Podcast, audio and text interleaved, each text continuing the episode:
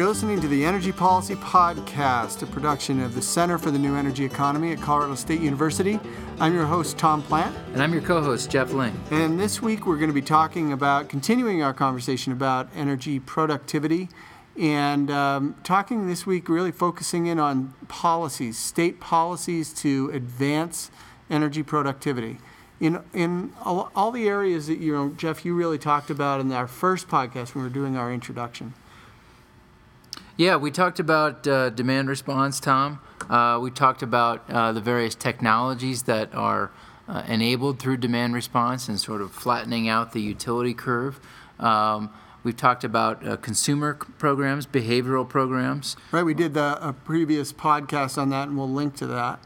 And so we, we sort of, now we're going to take, I think, a step back from uh, what is energy productivity and the uh, the individual technologies and look at what are the enabling policies that drive uh, the deployment of efficiency. Yeah, and you know clearly the the most popular policy around the country, 25 different states have adopted some form of, of energy efficiency resource standard, and what an EERS, as they're referred to, what the, what they do is basically say that over a certain period of time, a utility or a state uh, will achieve uh, an annual reduction or an overall cumulative reduction in uh, what they would have otherwise uh, generated. It could be actually structured a couple different ways. What they would have otherwise needed in terms of energy, or uh, you know, take a base year and uh, set a percentage reduction from that from that base year on an annual basis. So this is sort of the, the brother or sister policy to the renewable energy standard, Right. Tom, which is structured in a similar way, a percentage of, in this case, reduction by X year, whereas a renewable energy standard would be a percentage of e- electricity produced from renewable uh, sources by X year. Um, and what's interesting is that there are far fewer EERSs than there are RPSs Yeah, yeah. even though it's, uh, le- it's clearly the least cost fuel. Uh, and uh, there are several states that have an RPS but no energy efficiency standard. I have heard that energy efficiency is not as sexy, and that's and that's why. Perhaps that's one reason. But it is an incredibly cost-effective way to make your uh, energy system more productive, as we've as we've seen. And you know, there's a lot of different components of of these efficiency standards, and a lot of different ways in which they vary from state to state. You know, the first obvious way is what kinds of things qualify under the efficiency standard, and and, and what things What's defined as efficiency? Right. What's Yeah. defined as efficiency? Does it include things that we've talked about in the past, like behavioral programs? Right, and, sure. And the impacts of those. Demand or response. Demand response or combined heat and power, which we're going to talk about in a, in a couple of minutes. So, you know, what is included in this in this idea of of um, uh, energy efficiency and, and what qualifies as, as, as counting towards a standard. You know, another thing is most states, if not all states, have some sort of cost effectiveness test that defines what technologies or approaches um, meet a cost effectiveness threshold and can therefore be included in that in that utilities programs. But one of the things we've also talked about in the past is that these effectiveness tests, these cost effectiveness tests, vary from state to state. Some, some are more effective than others, some exclude a number of technologies, um, and some are more inclusive. So that's a really important policy. I would say it's sort of a maybe a sub bullet, Tom, to the energy efficiency standard. These these cost tests and uh, evaluating whether energy efficiency uh, rebates to consumers and large industrial uh, programs are cost effective and therefore allowable for rate recovery to, uh, for, for the utility to receive rate recovery from their commission. Um, I think maybe along the sort of same level as the cost benefit tests is decoupling. Right? And decoupling is a policy that uh, decouples a utility's sales of electricity uh, from their revenue for the purposes of um, most commonly energy efficiency. And so this is a this is a means of of at least making a utility sort of indifferent on uh, energy efficiency. They are remunerated for the kilowatt hours that they otherwise would have sold to customers, but are in this case didn't sell because of uh, end use energy efficiency. That's right. How do you interest a utility in in promoting programs that by their very nature will reduce the revenues to the utility and reduce the shareholder earnings. And that gets to another uh, policy which is related to decoupling, which uh, are incentive payments. a number of states, Colorado is one, has an incentive payment if the utility uh, gets within a certain percentage of their target and an even bigger bonus if they actually go over their target. So if they if they can exceed their targets uh, in efficiency, then they actually earn more money for their investors. And so there's a they're trying to put in not just make it indifferent to having efficiency, but actually make their shareholders want to achieve more efficiency because that will increase their earnings. A rate of return, right? Like similar to, to what they receive for building transmission or generation. So I think the efficiency standards clearly are kind of the macro policy, cost effectiveness test, decoupling, those are enabling policies for energy efficiency resource standards. There are several others that I think we're going to talk about. One of the one of the other things that's often tied in with an efficiency standard that we sh- that we might want to mention are things like a system benefits charge or some sure. sort of a, a public benefits charge, some co- or, or a percentage that goes from your sales that goes towards these programs, and that might be managed by the utility itself. Uh, it might be managed by the commission or it might be uh, contracted with a third party, and there's a number of third parties in different states around the country. In Oregon, of course, it's the it's the uh, Energy Trust of Oregon that, that manages their utility uh, ratepayer funded uh, efficiency programs. Efficiency Vermont, right? Efficiency Vermont, Those are the big third ones, party- uh, yes, Connecticut. So, yeah, you might have a third party, and, and the, the argument there is that, um, you know, a third party uh, doesn't have that disincentive. They, they actually have the, the mission of, of maximizing efficiency, and so they're not, they, they don't end up in that situation where they may have competing interests within the, within the utility, for example. Exactly, and it, it might you might find it interesting. Uh, grab your next utility bill and take a close look at it. There are often a, a number of what are called riders to the bill, uh, where a utility is collecting, in addition to their base rate, a small charge, in some cases a large charge, uh, for things like uh, fuel costs for natural gas or transmission or energy efficiency, and in this case, a, a surcharge on your bill to pay for, Tom, your system's benefits charge. Um, uh, and, and that fund is used to incentivize uh, participating com- consumers to uh, install energy efficiency measures. In some cases, to uh, to encourage them to do behavioral conservation measures. But uh, in in a broad sense, it's a fund with within which uh, utility or a third party can use to incentivize consumers to um, install efficiency products. And, you know, that you mentioned the behavioral, that's one of the relatively new uh, techniques for achieving these, these kinds of efficiency gains. Uh, one way that's uh, a little maybe older, but always changing, but has also been recently considered as being a part of, maybe a part in some states of their energy efficiency standard, are improvements in the building codes. So, uh, Building codes are huge here. Building right? codes are enormous. We've talked about this in the past. You know, um, what you build today is going to be around for many decades, uh, and so the the way in which you build that building um, is going to have a, a continued impact over the energy use in that uh, in that community for for a long period of time, and there is. Um, there, there is a standard called the IECC standard, um, International Code Council puts out puts Energy Code Council puts out this standard every three years, and um, states have a, a few different ways in which they might adopt uh, these particular standards. They might specify a particular year, uh, and then, uh, or they might specify an entity that adopts the standard and that gets applied uh, and updated over time. Or they might have a, um, a regular review of their existing standards so that they can keep up with the latest uh, energy conservation code. So these, it's interesting. These uh, IECC codes, Tom, they come out every three years. Yep.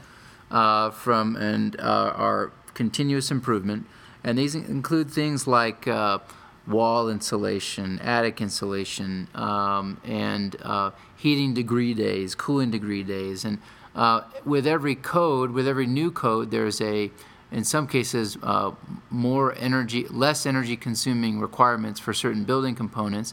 In some years, they've gone from a kind of a prescriptive to a uh, more of a performance based pathway. Uh, so the 2006 code, uh, uh, the 2009 code rather, was a 15% efficiency improvement over the 2006 code. Likewise, the 2012 IECC was a 30% improvement over the 2006 code. And, uh, and so the 2015 code would be the next one that's expected out uh, this year. And so this sort of incremental improvement in uh, energy consumption through building codes. And you make a really great point about not only the embodied energy of building products, but um, I mean, think about how long homes and businesses are in place and consuming energy and and doing it right the first time. The uh, the long term life cycle cost savings are really pretty tremendous from for building codes. I think Tom, it might be worth just talking briefly about how states and municipalities adopt building codes, and uh, because that that can get quite complicated. And it's also different throughout the country, right? You have a number of states where the, the building code is established at the state level. And Right. then you have other states, uh, particularly states in the West, where you have what are called home rule cities and counties that are constitutional entities at the local level, and they really have the authority over setting those, uh, those building codes. Um, and so they might be adopted at the state level, they might be adopted in some cases at the county level, and, and other, other cases they're adopted at the city level. And sometimes it's a combination of all three. So in those cases, it's a real patchwork. Within a state, you might have a municipality with no energy conservation code and a municipality on the 2012 Exactly. energy conservation And this was a, this was a real target of the uh, American uh, Recovery and Reinvestment Act, ARA, the, the stimulus bill, as it was known, back in 2009. Uh, It had a great deal of money that went to states for energy efficiency, for renewable energy. Um, About, I think, uh, $3 billion or so was distributed around the country to energy offices to, to do these kinds of programs. But one of the requirements were that they adopted a minimum of the 2009 IECC. right. And So a that, requirement on getting the getting the funding. Right, Yeah. and and so that was a re- that was the first big national push, Mm-hmm. really to require states to to improve their energy codes, and as a result, um, almost all states around the country have now uh, established at least a 2009 standard. Um, and- but you know, here we are. It's 2015. Uh, and we're getting into the second iteration of improvement over that 2009 standard. So there's a big question out there: Have states kept up? Right. Have they continued Right. to improve? So we've talked about energy efficiency resource standards. We talked about some of their enabling policies like cost benefit tests and decoupling. Uh, we talked about building codes being sort of one of the most common uh, energy f- efficiency policies. But let's talk for a minute, Tom, about a, a lesser known uh, policy to promote a form of energy efficiency called combined heat and power. Right. Yeah. So CHP um, or cogeneration, as it's sometimes referred to. Um, this is a really uh, unique uh, application, typically industrial and utility scale projects, um, in which the uh, where the, the normal efficiency of a power plant, a sort of single cycle power plant, is in the 40 to 50 percent range. But with a combined heat and power system, you're drastically in- increasing the thermal efficiency of the system such that the total efficiency is closer to 70 or 80 percent. So think about a place where you have not only a need for electricity, but also a need for heat. So a, a campus is a, is a classic application, or a brewery, right, where you need both electricity and steam. Um, so these systems can be used for heating and electricity.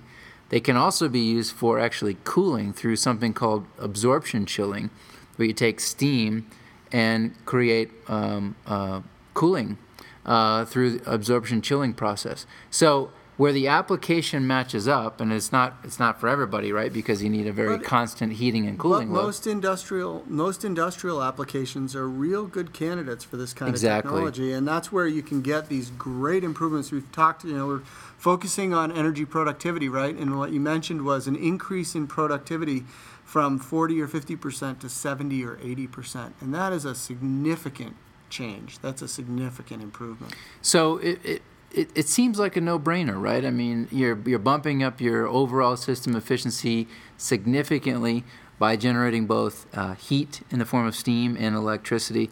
But why why is CHP? Why is it sort of not that well known? There are plenty of industrial applications out there, but what's holding it back? And one of the things that's holding it back, uh, I think we would argue, are the tariffs, the rates that these customers that install a CHP system uh, would go on. And there's something called a standby charge or a standby tariff, by which a utility company um, charges customers for uh, that period of time when uh, they require grid power. So you can imagine uh, a brewery installing a CHP system and for 99% of the year having their own power, but for that 1% of the year, if when the system goes down for maintenance or unscheduled maintenance, uh, they need to draw grid power. And so, how do you structure the tariff such that at, in those instances, in those moments, what is the standby charge?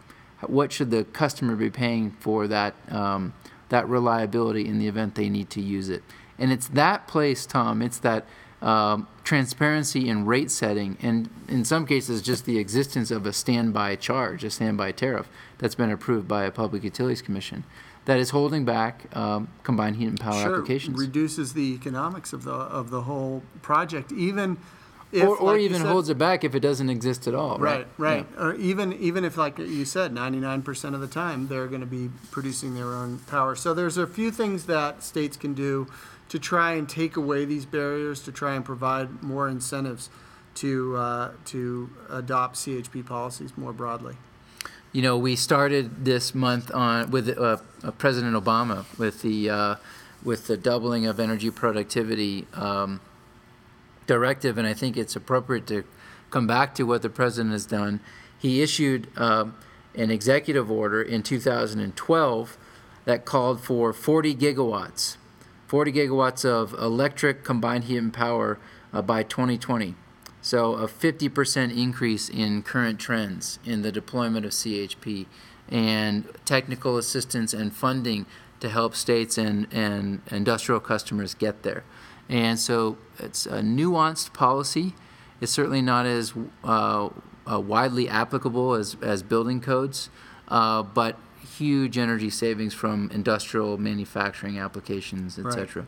And you know, we talked just to tie this into last month. We talked about net metering uh, and interconnection, uh, mainly within the context of solar. But one of the things that we've heard from uh, industrial CHP users is that if you can expand those net metering policies to include CHP, so that CHP can actually feed back onto the grid, Right.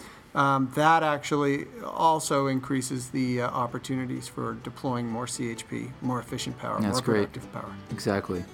So that uh, concludes our, uh, our series on energy productivity. Uh, you've been listening to the Energy Policy Podcast. You can find the Energy Policy Podcast at policypodcast.com or on the iTunes Store. And uh, this is a production of the Center for the New Energy Economy at Colorado State University. I'm your host, Tom Plant. I'm your co host, Jeff Lyng. Thanks a lot for listening.